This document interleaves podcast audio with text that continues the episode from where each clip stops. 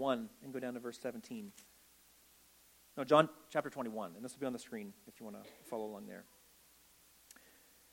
And this is after the resurrection of Jesus. So we've been in this series called Deep Talks with Jesus since January, and so we've been listening in to the deep talks Jesus has been having with his followers up until his arrest.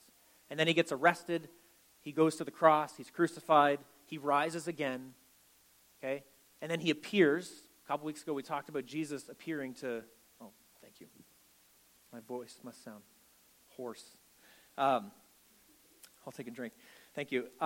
Jesus appears to Mary Magdalene, okay? And now he's going to appear to some of his closest followers. And this is, and what he's saying is so important. So John chapter 21, he says, "After this, Jesus revealed himself again to the disciples by the Sea of Tiberias, and he revealed himself in this way.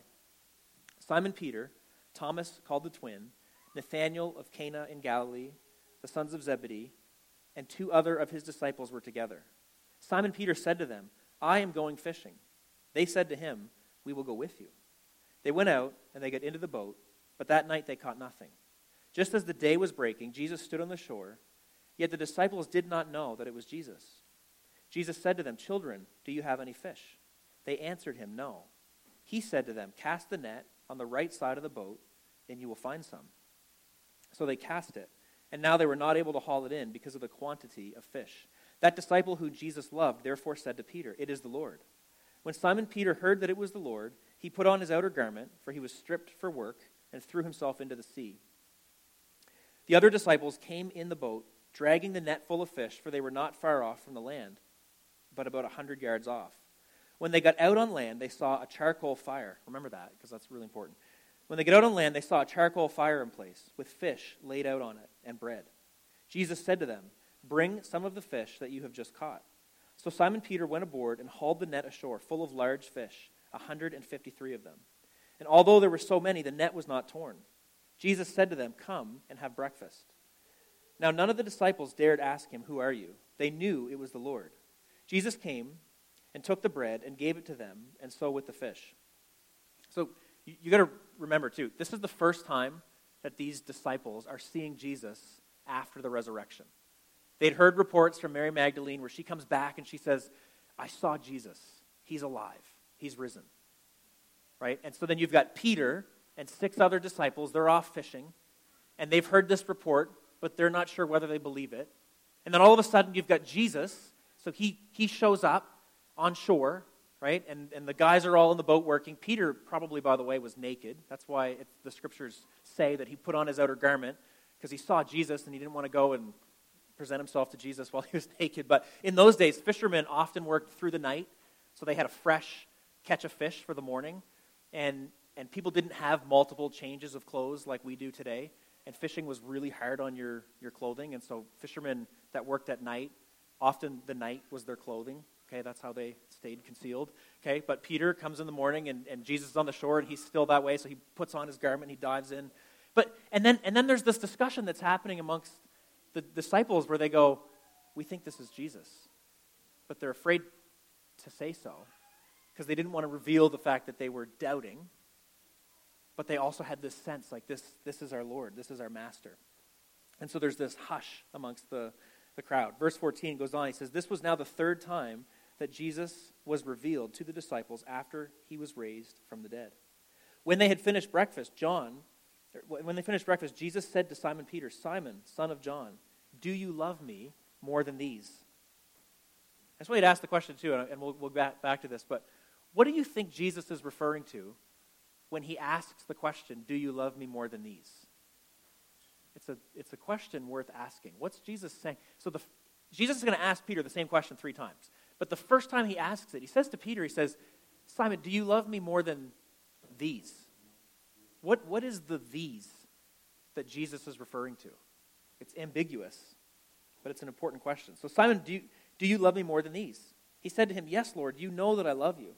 He said to him, "Feed my lambs." He said to him a second time, "Simon, son of John, do you love me?" He said to him, "Yes, Lord, you know that I love you." He said to him, "Tend my sheep." He said to him the third time, "Simon, son of John, do you love me?" Peter was grieved because he said to him the third time, "Do you love me?" And he said to him, "Lord, you know everything. You know that I love you." Jesus said to him, "Feed my sheep." We'll stop there. So I'm going to put this on the slide. This is the main point that I want to communicate today. I think it's up there. The reason Jesus' followers serve others is because we love Jesus. That's it.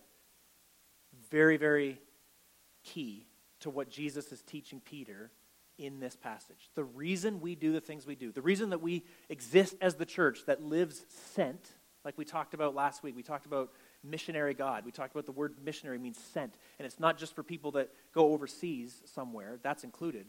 But as Jesus' followers, we live sent. We live on mission. The reason why, it's not because of we're motivated by guilt or fear or a sense of duty.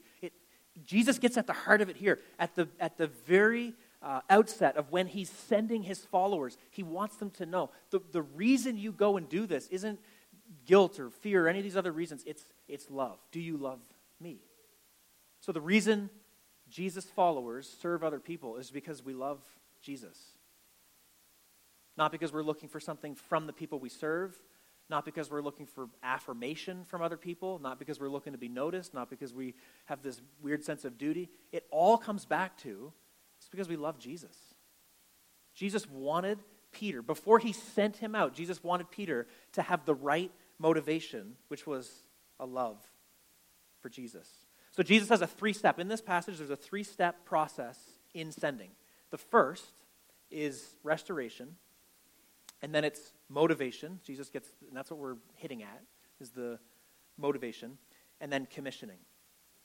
So restoration, and this is where this becomes really applicable to anybody who breathes oxygen. Do you breathe oxygen? Okay. That's the same as saying, have you made a mistake or messed up? Okay. We're all on the same page when it comes to whether or not we've made mistakes. If you breathe oxygen, you've made mistakes, you've messed up, you've done things that you're ashamed of. And in this passage of Scripture, Jesus faces this with Peter head on. Okay, so the first step, when Jesus is sending people on mission, when he's sending Peter out, the first step is restoration. So Jesus, he's on the shore. So you've got Peter and his friends. They've gone off fishing, and people have speculated about why Peter might have went fishing. Some people think that he'd given up on this whole following Jesus thing that he'd been doing for the last few years, and he didn't have any hope that Jesus was going to rise from the dead, so he just went back to his old profession, his old way of life, fishing. Okay, that's possible. It might have just been because they didn't know what else to do in that moment, so they're back fishing. Whatever it is, Peter's out fishing. And this is after Peter has made the biggest mistake of his life. So Peter is the one, of all the disciples, Peter is the one who was the most outspoken about how much he loved Jesus and how much devotion he had for Jesus. He's the one, if you remember, when the soldiers show up to arrest Jesus, Peter pulls out his sword and he cuts off the guy's ear. Peter's always the first one to say to Jesus, I would die before I let you be taken away. And then Peter's the one who denies Jesus. And not only does he deny him, he's in the courtyard and he's asked the question, I thought you were one of those ones that was with Jesus. And he curses and swears and he denies even knowing Jesus. It's a pretty shameful thing that Peter does. And he's the one that, at that time, he's the leader of the church. He's the one that's the most outspoken. He leads the pack. He's the one that the others look to say what's on their minds. Peter's kind of the lead guy. And he's the one that has the most miserable failure. Okay, so he's off fishing, and you got to picture this scene. They see the Lord on the shore, and they see this fire going, okay? And they say, oh, it must be the Lord. So Peter puts on his garment, he dives into the water, he swims up to the shore. And what happens when Peter gets out of the boat and he walks up to the shore, the text here uses the word that Jesus is standing around a charcoal fire. You know, the only other time in the New Testament that word charcoal is used is back in chapter 18, the same book of the Gospel of John. And Peter, when he denies Jesus, he's standing around a charcoal fire. It's the only time in the entire New Testament that that word is ever used. So Jesus is being intentional. You ever have that moment where your memory will kick in based on something that you smell? So I used to actually be a fisherman. I went lobster fishing for a couple of years, and the guys I fished with, like, they smoked all the time. I remember one of my friends, like, sometimes, I don't know why he'd do this, he would literally light, like, 2 cigarettes at the same time. Like, I remember looking over at him, and I'm like, that's like a waste of money. Like, you got 2 cigarettes at the same time. And so there's sometimes, even to this day, where I'll be walking somewhere and somebody will light up a cigarette, and that first smell, it transports me back to the boat. Like, I feel like I'm on the fishing boat again, okay? You guys have memories like that? Okay, there's times I love listening to podcasts or audiobooks. When I was working at the university I studied at, I did lawn care for a summer, and I remember one of the books I listened to was C.S. Lewis' autobiography. It's called Surprised by Joy. Really great book.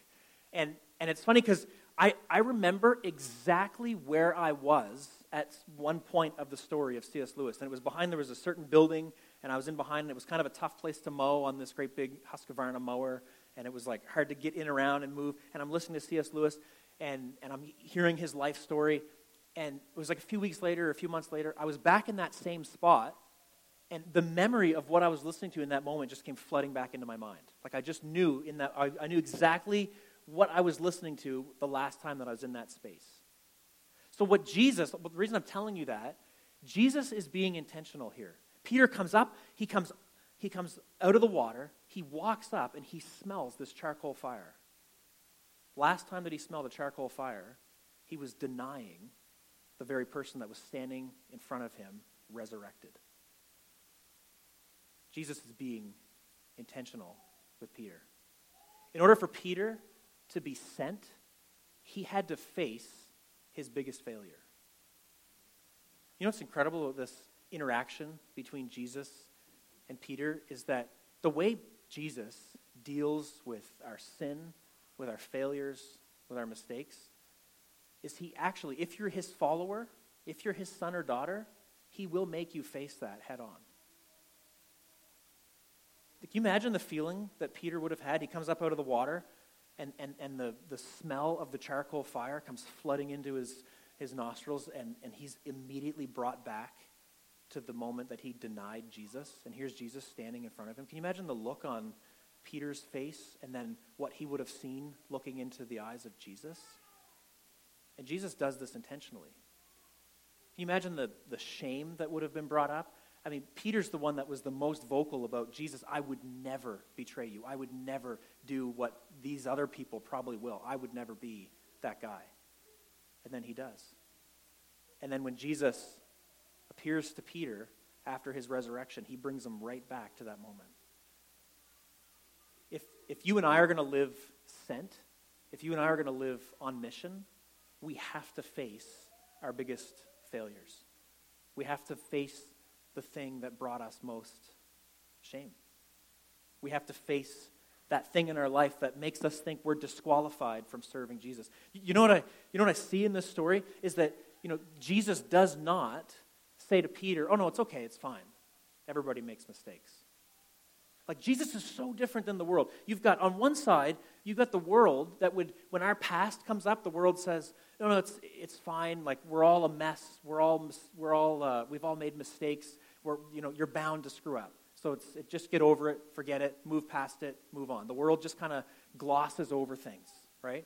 And then you've got the religious thinking on the other side of it that's like, "You're horrible. You're nothing but a worm. You don't deserve God. It's only by his grace. And for the rest of your life, you have to live in fear. And you're just this horrible person." And then you've got Jesus in the middle that actually causes Peter. It's like he takes his jaw and he faces head on the biggest failure of his life. And he does it intentionally. Because Jesus' desire in this is to restore Peter. And the question I have for you before we move on to motivation is, what is that area of your life that you carry shame over? What is that mistake, or what is that failure? And face Jesus in it, because the way Jesus deals with that is so different than the way the world does. Yes, we face it. For most of us, we can't go on and do the thing God has called us to do until we face that area of failure and experience the restoration of Jesus. We can't gloss over it. We can't pretend it didn't happen. It's something that must be faced. And when Jesus faces those things with us, he does so redemptively with love and grace and mercy and compassion. But he faces it head on. I imagine there was a part of Peter that's like, why'd you have to bring that up? Like, he comes out of the water and there's this smell of charcoal and he's like, wow, way to guilt me. Right? He must have felt that guilt and shame. But in restoration, Jesus moves from that. He doesn't let Peter stay in the place of guilt or shame. He moves him to love. So there's restoration, but motivation. The mission, okay, so the mission that Jesus is going to give to Peter is important. But the why of the mission is even more important. Okay? So the mission, the thing God is calling you and I to, yes, it's important. But the reason why you do it, the why of that mission, is more important.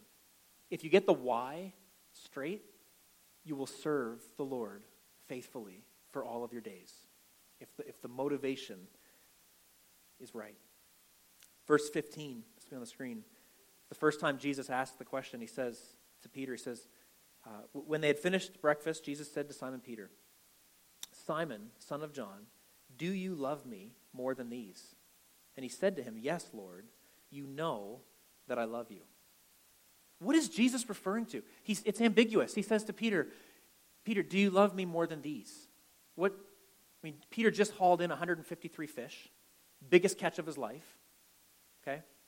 So here's the three options, and you can decide which one you think fits the best, and this won't be on the screen, but I think there's three options for what Jesus was likely referring to, because he's asking Peter this question. He wants to get his motivation right. He's about to send him on mission.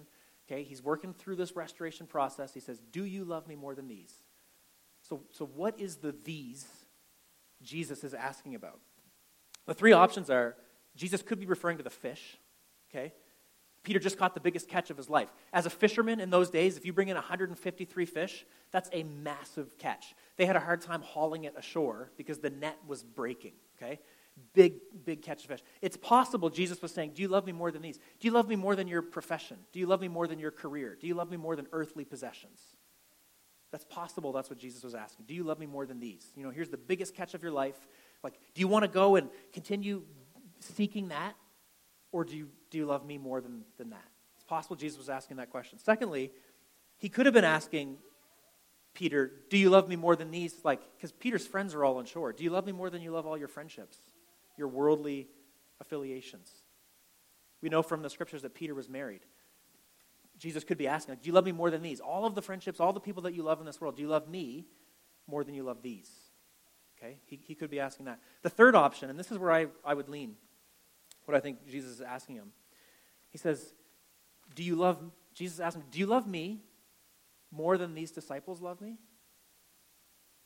And here's the reason I think that Jesus may have been asking Peter, like, "Do you love me more than they love me?" Because Peter, all the way through, there's this competition. Peter wants to be the top dog.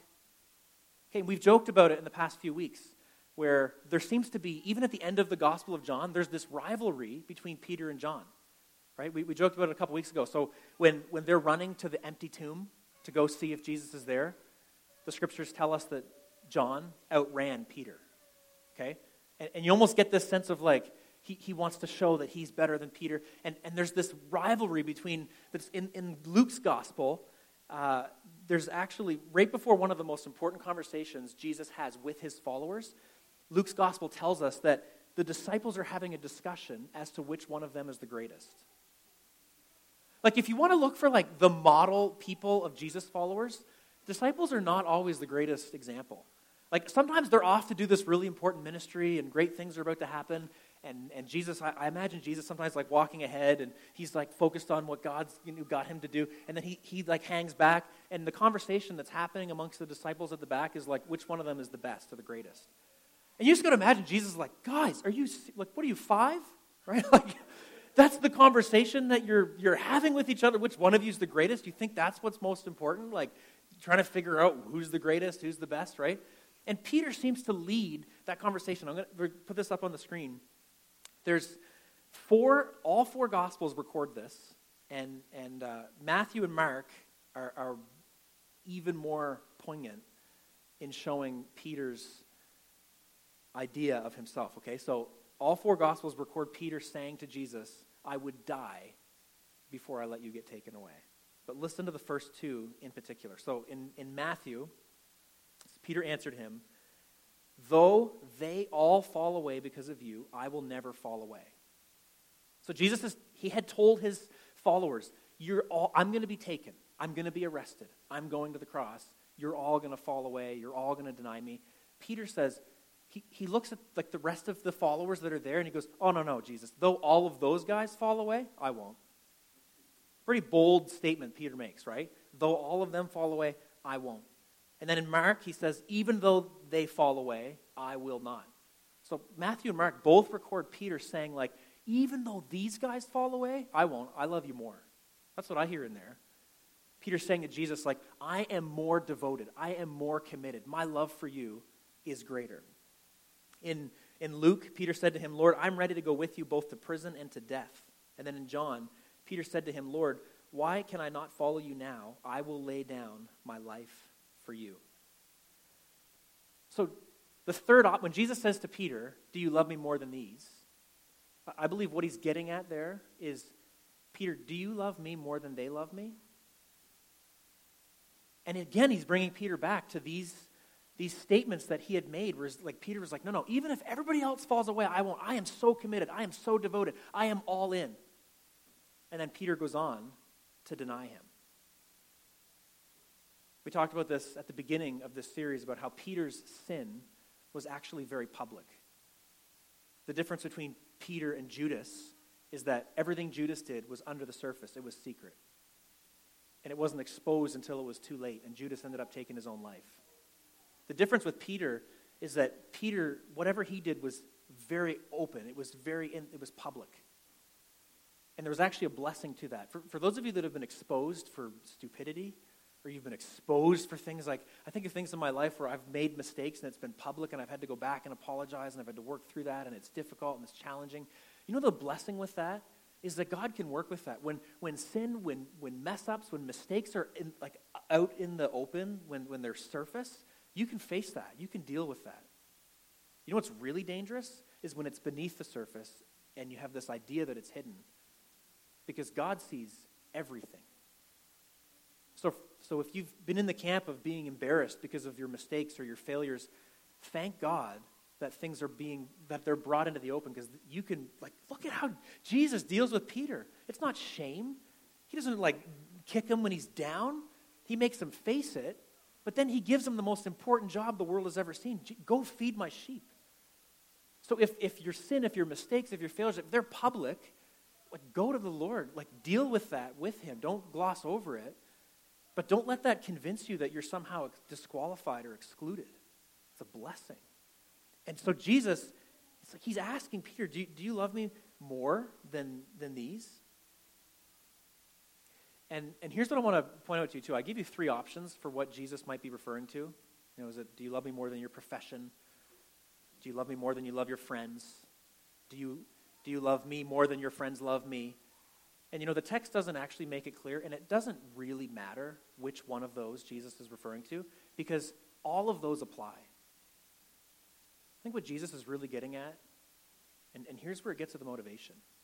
Jesus is saying, do you love me, Peter, more than anyone or anything? Is your love for me what drives you, what motivates you? Or are you driven and motivated by some other desire that's not going to last very long? Really, to be a follower of Jesus is to be all in. It means to love him more than family. It means to love him more than career and vocation. It means to be all. But it also means not to have this arrogant attitude. And I think that's what Jesus was also dealing with in Peter, of don't compare your love for me with someone else's love for me. Just love me. That's how we'll finish John that way, by the way, because Jesus actually deals with that in the last part of it with him and John. But I want to ask you that question about your love for Jesus. and this will be on the slide again, the reason Christians or Jesus followers serve others is because we love Jesus. And so the third one is commissioning. So there's restoration. And I said, yeah. There's restoration, motivation, and then commissioning.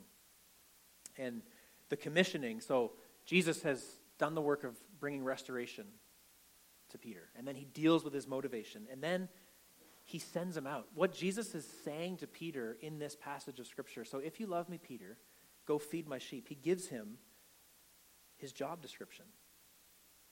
You know, one of the things that we look for, so there's 5 people that are employed by Transformation Church. So if you were at the board meeting last week, you got to hear about that. I'm full-time here, and we have 5 people they serve one day a week. They serve in part-time roles. And we give each person a job description.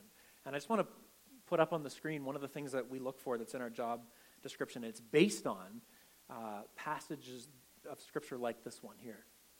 So we look for an imperative for someone who works at TC is love Jesus and his church. Humble attitude and approach to ministry, teachable spirit, and an exemplary life of prayer. But one of the imperatives that we look for if we want someone to work in a ministry position at TC is, do you love Jesus? That has to be the motivation behind why we do what we do. And we are looking at this passage of Scripture as the gathered people of Jesus. And I try to emphasize this on a regular basis, that if you are not employed at the church or at a church, people that are employed by church, it's not a more spiritual position. Because God has given each one of us a calling. He's given each one of us a place where we serve in that context. And so for you, it could be your family, it could be your workplace, it could be wherever it is that God has you. And it's not more important if you're employed by a church or if you're on the mission field somewhere. Unless God has called you to do that and you've refused, that's not good, okay? But the church of Jesus is made up of a diversity of people that serve in different contexts and serve in different workplaces and families. And where God has you is vitally important. And the mission that Jesus is giving to Peter is actually the mission of the church. And you know what Jesus wants you and I to hear this morning? He wants us to hear that same question that he was asking to Peter. Do you love me? Do you do the things that you do because you love me? Here's how I want to close this today. I've thought about these words that Jesus says to Peter in the context of what I do. And so the context of what I do, I'm a pastor. And there are times, and I was hesitant as to whether to share this because I'm not looking for sympathy, okay? I feel like sometimes you share certain stories and it's almost like you're looking for sympathy. I am not in any way looking for sympathy when I say this. But there are times when I will pour my heart out to help somebody or to do something, and I just feel like it's not appreciated in any way, or it's not noticed, right? So I'll do my best of whatever it is that I feel God calling me to do, and I just feel like, oh, it's not reciprocated. Do you know what comes back to me in those moments? It's this conversation that Jesus has with Peter where it's like, Nathan, are you doing what you do because you love me, or are you looking for people to pat you on the back? Like, do you want someone to notice what you're doing, or do you do it because you love me? You know, if we take Jesus' words seriously, then we do the things we do because we love Jesus, not because we're looking for approval or notice or a pat on the back or any other thing. We do it because we love Jesus. Now think about it in terms of a marriage. You know, if I when Vicki and I do premarital counseling, we often tell couples that, and I challenge people with this all the time, love Jesus more than you love your spouse. So in marriage, there are times where you've got to work things out with your spouse and you just don't want to, okay? You're mad. You wish they could see how wrong they were, okay? You wish that they could see how much you try and how much effort you put forward and how much they're not, right? Or feel like that in a marriage, okay? So in those moments where I'm just upset, I don't want to work things out, And Vicky's here in the room right now, so I can only say so much. But in the moments, okay, so there's times in our marriage where I would rather be proven right, and I don't want to work things out. Do you know what motivates me to continue to work on our marriage? Is I get this reminder where it's like Jesus saying, it's your love for me, Nathan, that makes you do the right thing. Not just because you want to have the best marriage or it's a sense of duty or responsibility. Like I hear Jesus' words on a regular basis like, do you love me, Nathan? Then do it for that. So if you're having a hard time in your marriage and like doing the right thing, sometimes we let our motivation be a sense of guilt or duty or fear or responsibility or whatever it is, right? And what Jesus is getting at here in this passage, he's saying the motivation, the reason why you and I do the things that we do, it has to come back to a love for Jesus. If that becomes your motivation, you will serve the Lord faithfully until you take your last breath. If your motivation is that, even if your motivation is you want to see results, you may give up. One of my best friends, before I moved to Thunder Bay in 2017 to be a part of planting Transformation Church, I remember one of my best friends saying to me, he's like, you know, you may move there and you may just fail miserably. Like maybe it won't come together, maybe the finances won't come, maybe nobody will come out, maybe the church won't ever be established, won't ever be planted. He's like, that's a possibility. He's like, but you can't be doing it because you want to see the success. Like, I mean, that obviously you want to see success. Obviously you want things to work out, but if that's your underlying motivation, you'll give up on the tough days. But if your motivation is you're doing it because you love Jesus, then even if things fall apart, you could take back, you go back and you go, okay, well, Lord, I didn't do it just for the success. I did it because I love you. Imagine if that was your motivation for every, like, as a follower of Jesus, if the reason why you want to have a blessed marriage and the reason why you go make things right isn't because you think your spouse is going to reciprocate it, it's because you love Jesus. It actually lets people off the hook. So when you start to do the right thing for the right reason, then you don't need the reaction from people all the time because you're like, you're not doing it for that. You're doing it because you love Jesus. Even to go back to the story I shared at the beginning about that really guilt-ridden movie I watched in youth group, right? Like sometimes the reason we think we need to go and do the things for God is because we've got this sense of guilt. Well, what if, you know, there's heaven and hell is a reality and people aren't going to make it to heaven and it's all on me, it's my pressure. If that's your reasoning, you get discouraged, you get weighed down, it's heavy, it's overwhelming. But if your reason is like, no, I'm going to go do the things I do just because I love Jesus, you'll do that till the day you die. And that's not to say that you won't face discouragement and you won't have days where you feel overwhelmed, but you'll come back to this like, no, I'm not doing it because of success. I'm not doing it because of a certain result. I'm doing it because I love Jesus. And Jesus, okay, this conversation he's having with Peter, he realizes he is giving Peter the most important job that exists in the world. And all of us, if you're a follower of Jesus, we fall into this job description of like going and being the church, caring for other people, loving them. The thing that Jesus is asking Peter to do, that's the job of the church, is to feed the sheep. We're all a part of that. And Jesus wanted Peter to have his motivation worked out before he was sent. And for those of us here today, our motivation has got to be in the right place, that it's a love for Jesus. I'm going to invite the team to come up, and we're going to close with a couple songs. And I just want you to, as we sing these last couple songs, maybe we can just, if you're able, let's just stand together. I'll pray for us. But I just want to encourage you, as we sing these songs, to hear the question Jesus asks Peter, do you love me? And for you and I particularly, specifically, that first time Jesus asked the question, he says, do you love me more than these? So what's the these for you? Is it a career? Is it relationships? Is it other people? Is he asking you, like, do you love me more than you think other people love me? Is he dealing with maybe a bit of a pride and arrogance in you? But as we sing these last couple songs, just hear that question from Jesus. Do you love me? And answer it. Have a conversation with him. And may our motivation be the correct motivation. May we do what we do just because we love Jesus. May that be what drives us. May that be the driving passion of our lives, that we serve others. We feed the sheep like Jesus is saying Peter to do, because we love Jesus. Not because we're looking for a certain result or outcome, but simply because we love Jesus. May that be the driving passion of our lives. Let's pray, and then we'll sing these songs. Lord, thank you for your word. Lord, your word is convicting. We see this conversation that you had with Peter. You forced him to face his failure, and you brought restoration. You restored him in that.